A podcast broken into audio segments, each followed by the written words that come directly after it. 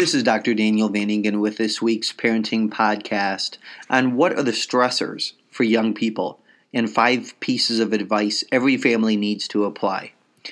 The youth face a truckload of stressors cyberbullying, an overemphasis of social media am I getting enough likes, standardized testing, the elimination of recess in some areas due to the demand for performance, overscheduling of sports, overscheduling of everything, helicopter parenting, snowplow parenting, too many processed foods, lack of family meals, overuse of caffeine, lack of sleep, competition on everything, sex pressures occurring earlier and earlier.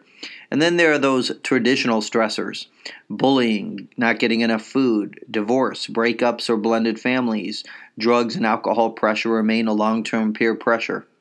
And as adolescents move into young adulthood, there's the issues of joblessness, the average uh, loan monthly payment six months after college is $380 a month. You have 50% of young men and 45% 45% of young women ages 19 to 24 living at home or living back at home compared to 30% around 40 plus years ago. Unemployment for college graduates and then getting a job. So there's lots of stressors for youth and adolescents. Here are five pieces of advice every family needs to apply. Number one, family dinners. Children and adolescents, research shows over and over, family, the health of families increases exponentially with family dinners. Kids learn best by interacting. Number two, commonsensemedia.com, a great website, points out that there's three places to be phone free car rides, bedrooms, and the dinner table. And this goes to number three uh, piece of advice for today every family needs to apply screen free zones in the family. Screen free zones. Removing the TVs at dinner time. And of course, getting TVs out of the bedroom. This is a major issue for children across the country. Screen free zones, getting TVs out of the bedroom. Number four, parking phones on the counter one hour before bed.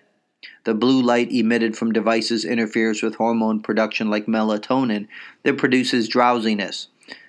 Essentially, phones keep kids, adolescents, teenagers awake. It disrupts their sleep sleep wakefulness cycle, and that transitions to the fifth piece of advice every family needs to apply, the big 3.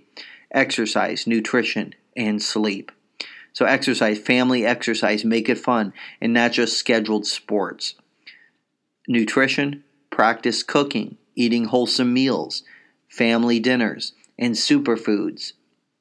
And sleep, adolescents need nine hours of sleep, according to the American Academy of Pediatrics. 92% surveyed rarely get six hours of sleep during weekdays. So, sleep is critical, and parents can do uh, can improve the sleep of their adolescents by incorporating screen free zones and parking phones on the counter one hour before bed. This is Dr. Daniel Van Ingen with this week's parenting podcast on five pieces of advice every family needs to apply.